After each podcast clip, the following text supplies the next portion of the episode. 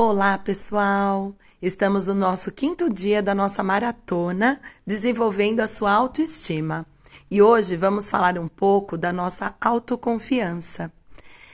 O nosso cérebro pode acreditar em nosso potencial.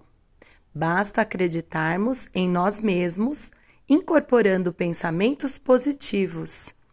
Isso ajuda a perceber o que há de bom em você e no mundo e também nas pessoas. Então, hoje, o nosso desafio vai ser você listar as suas habilidades.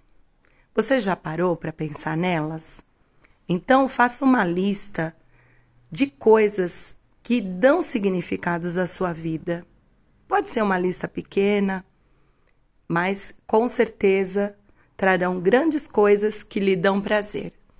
Então vamos lá?